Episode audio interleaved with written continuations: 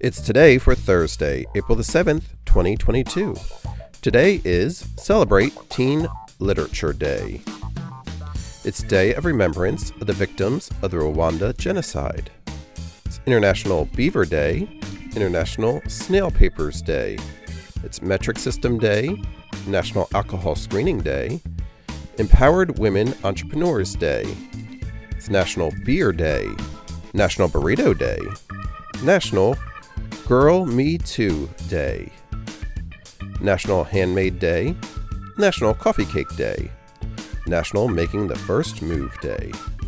It's No Housework Day, Take Action for Libraries Day, National Public Health Insurance Day, it's Public Television Day, World Health Day, and World Health Organization Day. Celebrate each day with the It's Today podcast. Please subscribe, follow, and share with everyone you know. The It's Today podcast is brought to you by Polite Productions.